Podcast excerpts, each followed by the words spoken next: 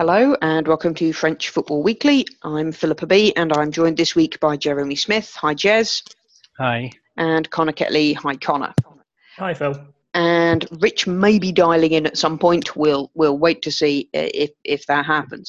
So what we're going to be looking at this week, it's a bit of a pre-preview uh, because obviously next week we'll be looking at uh, France at the World Cup in more detail. But we have had um, two friendlies now to see if uh, Deschamps is working out his starting 11, which will be interesting. So we'll be looking at what we can um, glean from that, pointing up possibly some um, lesser known France based players who play for other countries uh, who might be interesting uh, in Russia, and looking at um, some of the other things that have happened recently in the Coupe de France Feminine and uh, the Toulon tournament. So if we start with uh, Friday night, France versus Italy. And France won 3 1, which was, I think, uh, a very. Uh, a very reassuring performance, but um, what would we, uh, how would we evaluate that match, Connor? How did you did you think the the scoreline was fair? Was it a good performance by France? How did things pan out?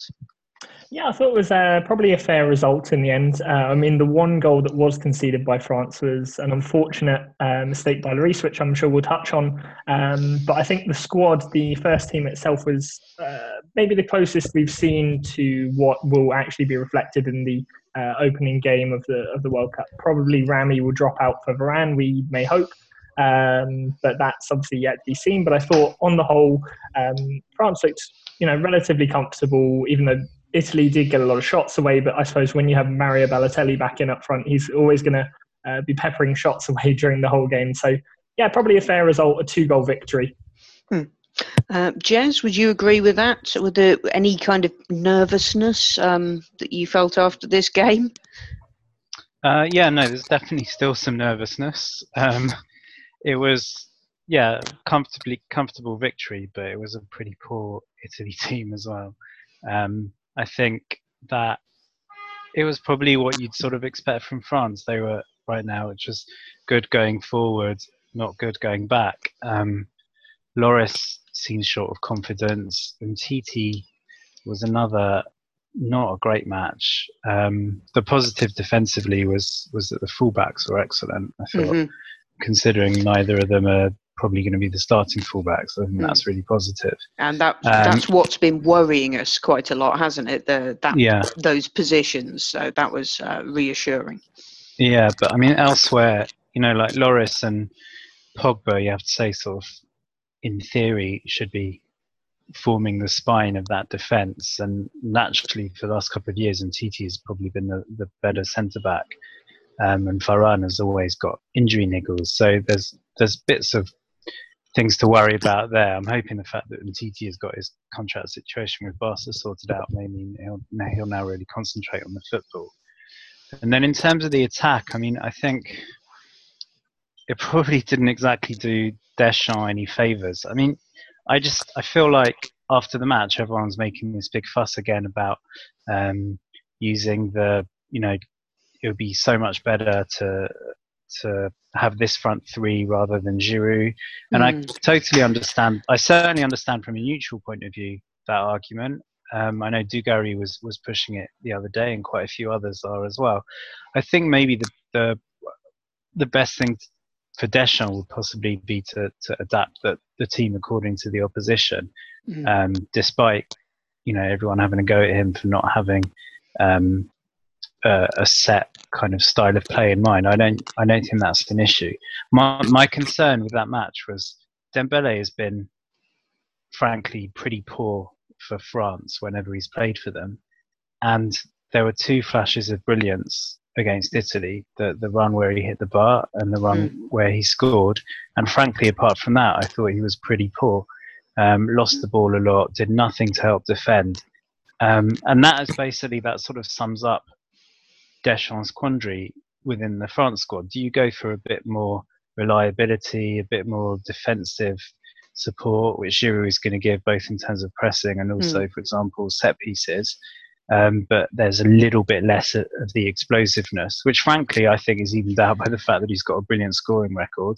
Or do you go with Mbappe, Griezmann, and Dembele and tolerate a hell of a lot of wastage and a hell of a lot more sort of heart attacking moments in terms of defending because at some point they may or may not come up with some flash of brilliance. I think as a, new, as a neutral, I'd definitely go with the latter, but as yeah. a France fan, I'm not so sure. sure. Yeah, I think, I mean, Dembele, the, the, the bit where he kind of rinsed three defenders and then crashed one off, uh, off the off the bars, like that was those are the kind of moments that make you you sit up in your seat. But I understand that yes, having Olive you know, lumbering around, and I mean that in the sweetest possible way, is more consistent. But I think you can uh, you can allow to have at least one wild card in there. Um, as you say, it's going to matter who do you who who you play uh, who you play who against, as it were, and starting against Australia, then having Peru, then having Denmark is going to be a kind of an interesting progression to see whether that um, that can can respond. But what I thought was interesting in kind of the, the pattern terms, obviously we saw four three threes in both of the both of the matches. Obviously, a different kind of four three three with uh, Giroud starting the first one, Griezmann kind of centre in the second. But the the players that started both were Umtiti Rami, as you say, because Varane wasn't back yet, Mbappe, understandable, but uh, Corentin Tolisso starting both matches, who possibly being kind of with all of the Pogba Kante talk. Um, Tolisso quietly doing a, a, very good job there. Went just wide um, against Italy on, on Friday. Um, you know, he's also really kind of played himself into contention there. Do you think that he stands a chance of, of getting a starting berth, Connor?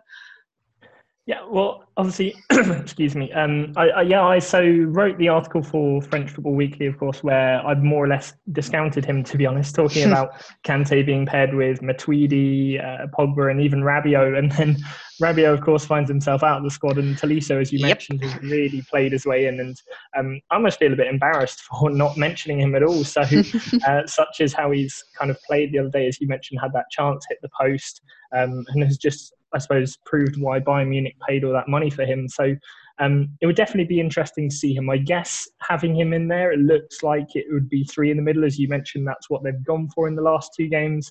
Um, of course, we haven't really seen him play in a two, and uh, as of course, I think we know Kante will be the one who's also the mainstay in the in that midfield. So it'd be interesting to see, I guess, who Deschamps ends up going with. And mm. after all that, I, I guess paid to repay, well, paid into Pogba, and then uh, had a bit of a questionable performance as uh, as Jez touched on. So, I guess central midfield is a bit of a bit of a question mark over who's going to be starting in the in the first game there. Mm. So, and we've got one more friendly to come, which is uh, against the USA. Now, I figured of the friendlies, it was like kind of with all due respect to the opposing teams, but ease into it gently with Ireland. Um, have to deal with what is usually a solid defensive unit in Italy and then a kind of a bit of a free hit just to try things out against the USA and, and kind of see what happens. Do we think Deschamps is going to use this final friendly to try a different combination, maybe give Thauvin a start? There's been much bitching about that, obviously. Um, or uh, to try something different or to try to solidify what he's already thinking about as a as a starting eleven. Jez, what do you think they're going to use uh, the final friendly for? Um, I'd expect it to be as close as possible to the to what, the way he's going to start the the World Cup. Mm. Um, I think he might still um, not risk Varane if his injury niggles are bad enough. Um, I don't think that I'm not. I, am sure Mendy won't get a full 90 minutes, but I think he'll start. Um, I think he'll really start thinking about um, the way he's going to line up against against Australia in this one. Now, uh, in a sense, uh, the Australia match is maybe it's the perfect match to start with because they are the lowest ranked team in the group, and France should have enough to beat them comfortably. Um, so that would mean if you start your starting 11 there, you get them all into the rhythm before hitting the more difficult teams in the next matches.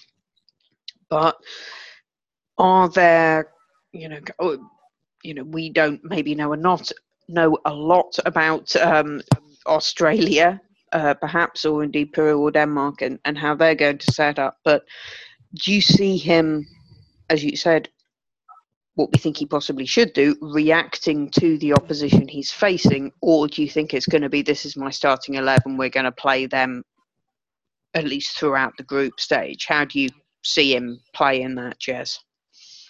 Um, I, re- I really hope he does do sort of horses for courses, Mm. um, and I think he has got the capability to. I, mean, I said it before. I think people are distracted by just hating on Deschamps without reasonable evidence to do so. You know, half the people, everyone harks back to Euro 2016, and half the people say, well, he's, um, you know, he had to keep changing the formation, and the other half have a go at him for being too tac- tactically rigid. Yeah. Where it can't be both. Um, so I, I think he, he is capable of doing that. Um, the only question is, like, for example, against probably a, a strong, rugged team like Australia, do you go like for like and maybe put Giroud up against Mhm. against a couple of strong centre backs, or do you try to go for for the sort of nippy players um, who, you know, similarly to, to Italy, that they'll sort of if they sit back and give um, give the attack lots of space, then that would make sense to have the, the faster players who can exploit that that that space. Mm. Um, so I'm, uh, yeah, I'm hoping he's sort of I don't know if pragmatic's the right word, but sort of adaptable according to they're playing against. Mm. But I am I'm I don't think it's going to be straightforward. I think all three teams. Yeah. it's not the hardest group, but I don't think there's any gimmies either. I mean, No. Australia, for example, the last international break, we lost to Colombia. Australia drew to them. So you know, if we were Mm. Yeah. playing Conkers rules, Uh, they, they and- they they recently beat the Czech Republic four 0 It says here on my notes, um, Yeah. and I was Per- slightly Peru have surprised barely that lost. Peru, Peru were have in barely lost any match in the for a couple of years. yeah. They're, they've got really good recent form. They've got Mhm. fantastic support. So I'm I'm actually very nervous about Peru. I had Um, not realised they were that high up the rankings because I assumed Denmark were higher, but Denmark are 19th. Denmark haven't got as great recent form in the friendlies. They beat Panama, drew with Chile and Sweden. Both of those were goalless, which might tell us something. They're playing Mexico on Friday. Peru are playing Sweden on Friday. Sweden getting about a bit in this group. Um, so when we look at Denmark, obviously we've got a couple of France-based players in the Denmark side, Martin Braithwaite and Lukas Lerager. Lerage, I don't know how to pronounce that. Uh, both Bordeaux players, uh, both unlikely to start. It seems obviously their key man might be uh, Christian Eriksen. Peru have got their captain and, and talisman Paolo Guerrero back after his cocaine ban was um, kind of overturned. In a kind of confusing situation. And Australia obviously have got um, Tim Cahill still uh, on 100 caps at 38 and a half years old. Um, And this- Matty Ryan. Matthew, Ah, the yes. Aaron Mooy, one of the Huddersfield Town contingent in Group C.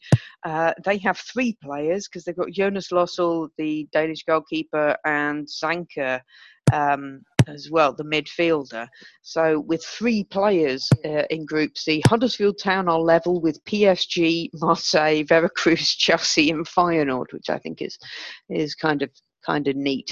Um, as you can tell from that swirl of numbers I've just thrown out, I have been playing with statistics and spreadsheets. So I'll put a link to the uh, World Cup squads uh, break uh, breakdown dashboard in um, in the article that that puts uh, that that goes with the podcast.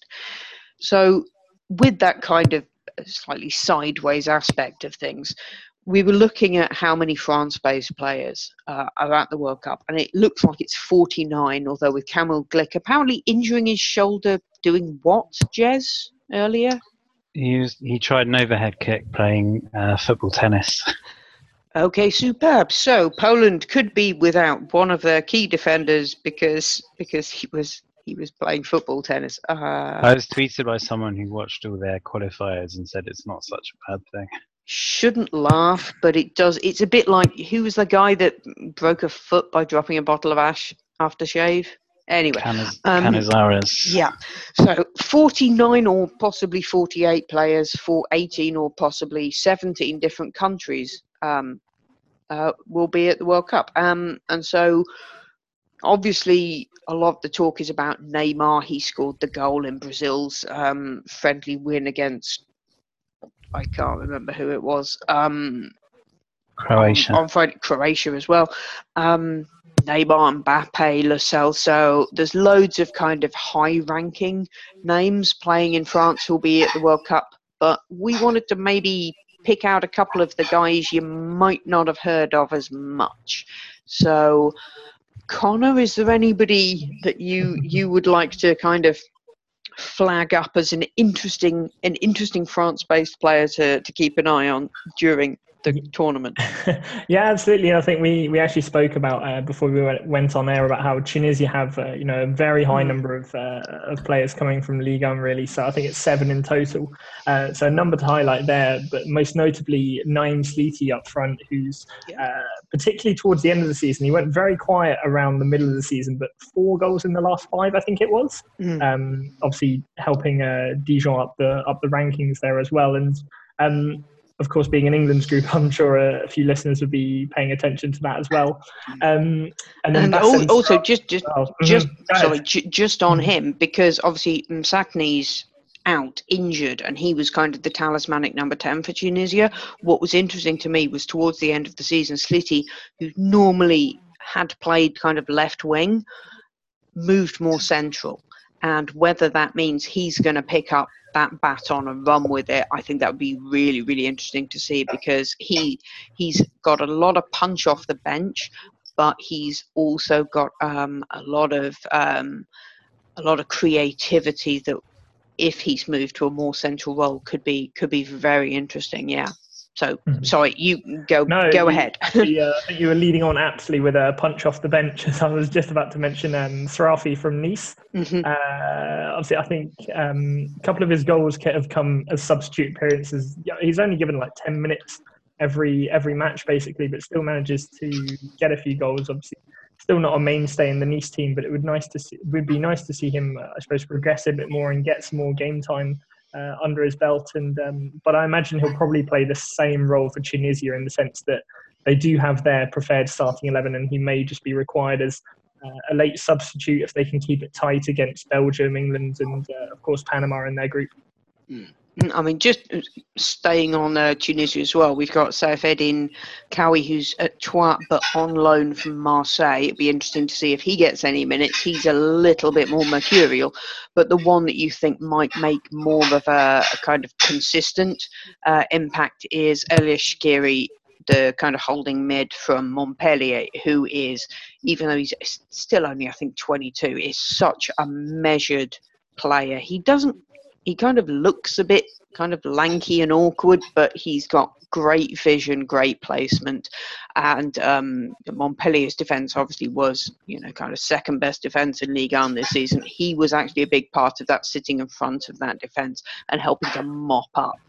Which, uh, with also Oussama Haddadi from another Dijon player, left back, he is given how kind of uh, forward thinking Dijon were a lot of the time, Haddadi was actually quite conservative um, and, and defensive. And I think, given the group that Tunisia are in, they're going to have to get a good balance of, you know, keeping it strong at the back while having their their creative players.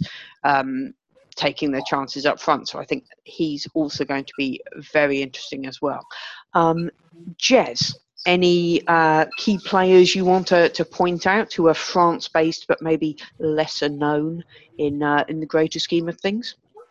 Um, the the two that I'm sort of looking forward to seeing and, and interested to know how much game time they'll get is actually two um, two Monaco midfielders. So there's Youri Tielemans who really hasn't had the best of seasons for Monaco, and I'm not sure he's getting particularly close to the, the first 11 for Belgium at the moment. But I'm hoping that, that he might get a chance to break through and show what we know that he can do, but he hasn't showed it much this year.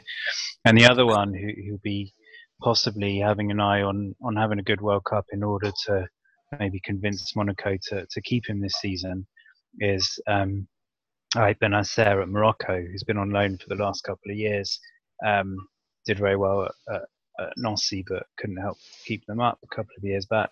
And um, I think I had a couple of injury niggles, but but played well this year for for Caen as well. So I'm hoping that, that he has a good World Cup and, and sort of hopefully cements his place in you know that there's going to be places up for grabs in the Monaco team next mm-hmm. year, so he'll be he'll be looking at that. And then obviously from a sort of ex Metz point of view, I'm hoping that um, Ismaïla Sarr, despite the fact that Rennes nicked him off us, um, I'm hoping that, that he can be at his best. And you know, if if he's at his best, then it will certainly provide a lot of excitement. Yeah, I think um, Rennes have got I think four players um, in there. So uh, maybe we'll hear from Rich next week on how that will go. It's remembered for.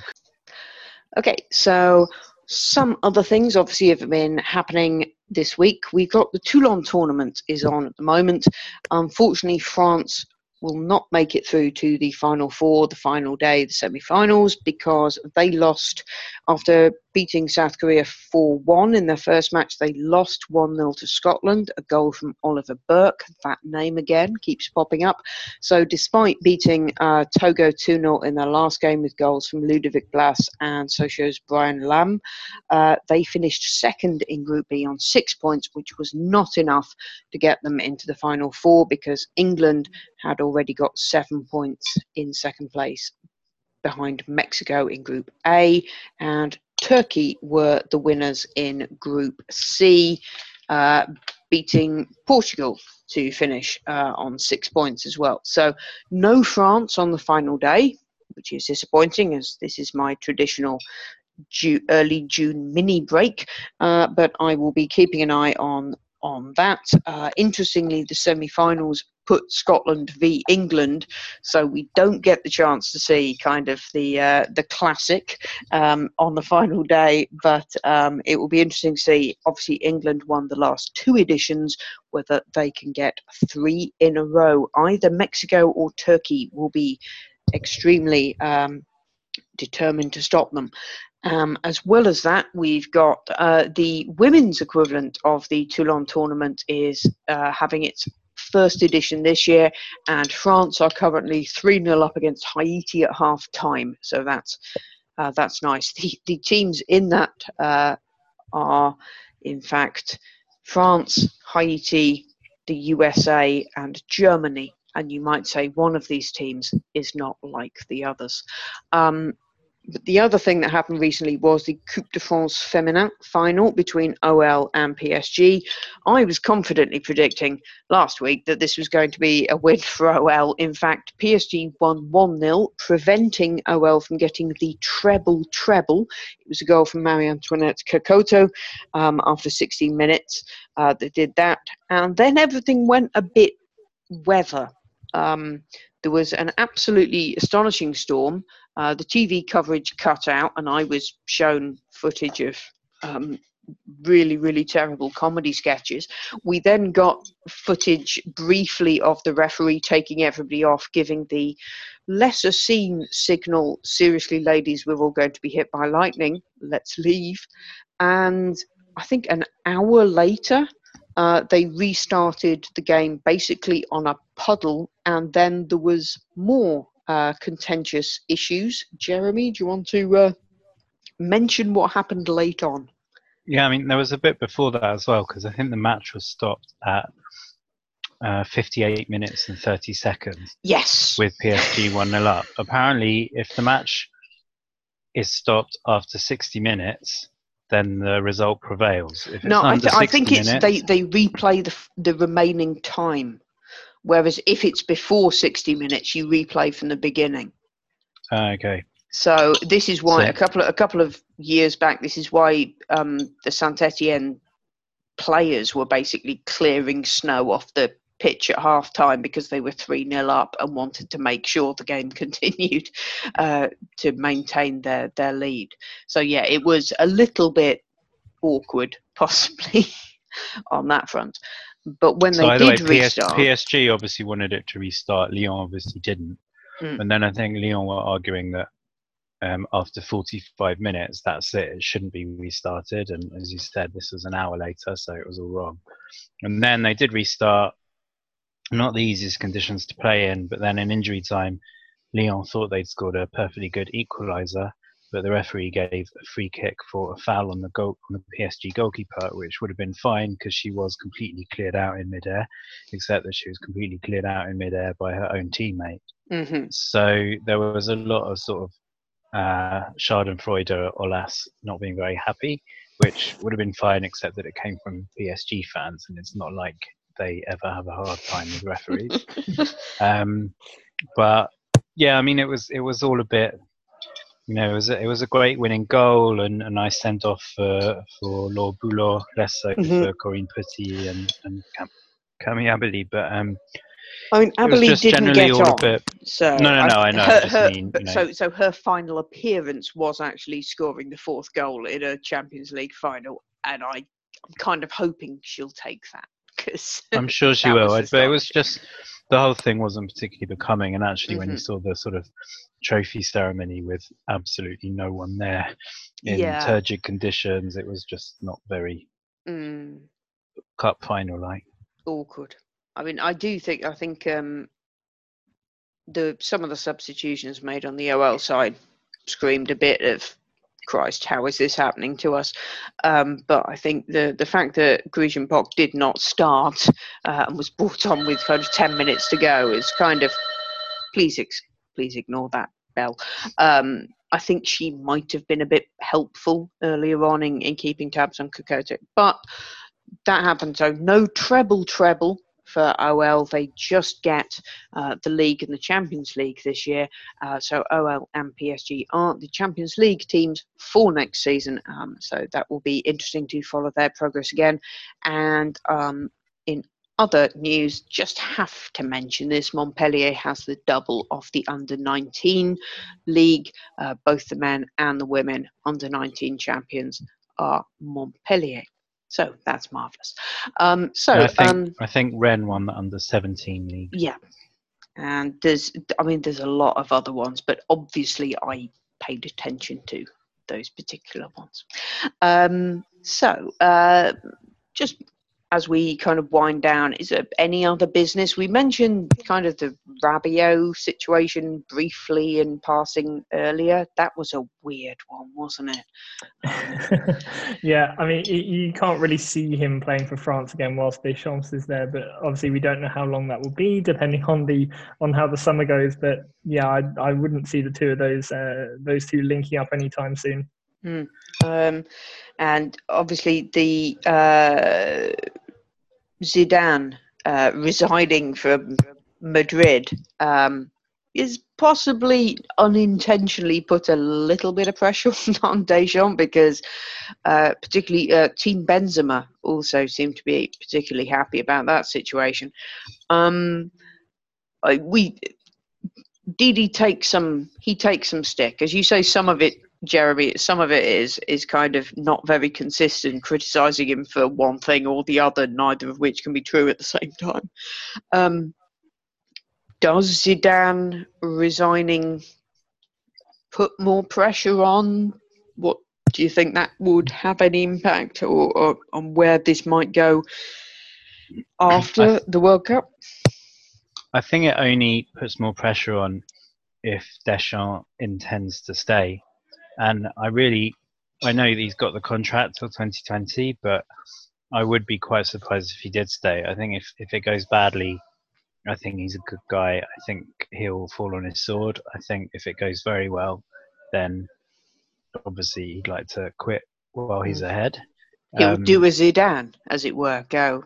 Oh, just yeah, did I was going to say, uh, I was going to say Jacquet, but yeah, I yeah. guess so. Um, so I I wouldn't be surprised if if whatever happens, he's going to leave anyway.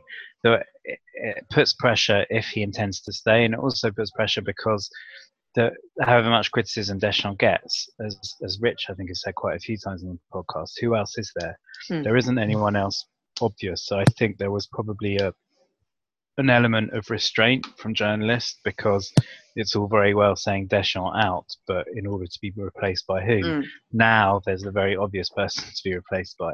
Well, there's Zid- arguably Zidane- there's two de- very obvious persons with Wenger as well. I, I don't see that one at all.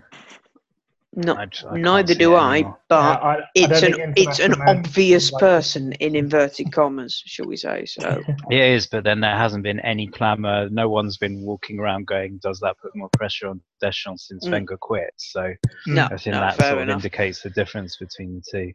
Um, Zidane said that he doesn't want to go straight into another job, but I think that's maybe to try to help out Deschamps or Mm. try to just be able to have a few weeks rest.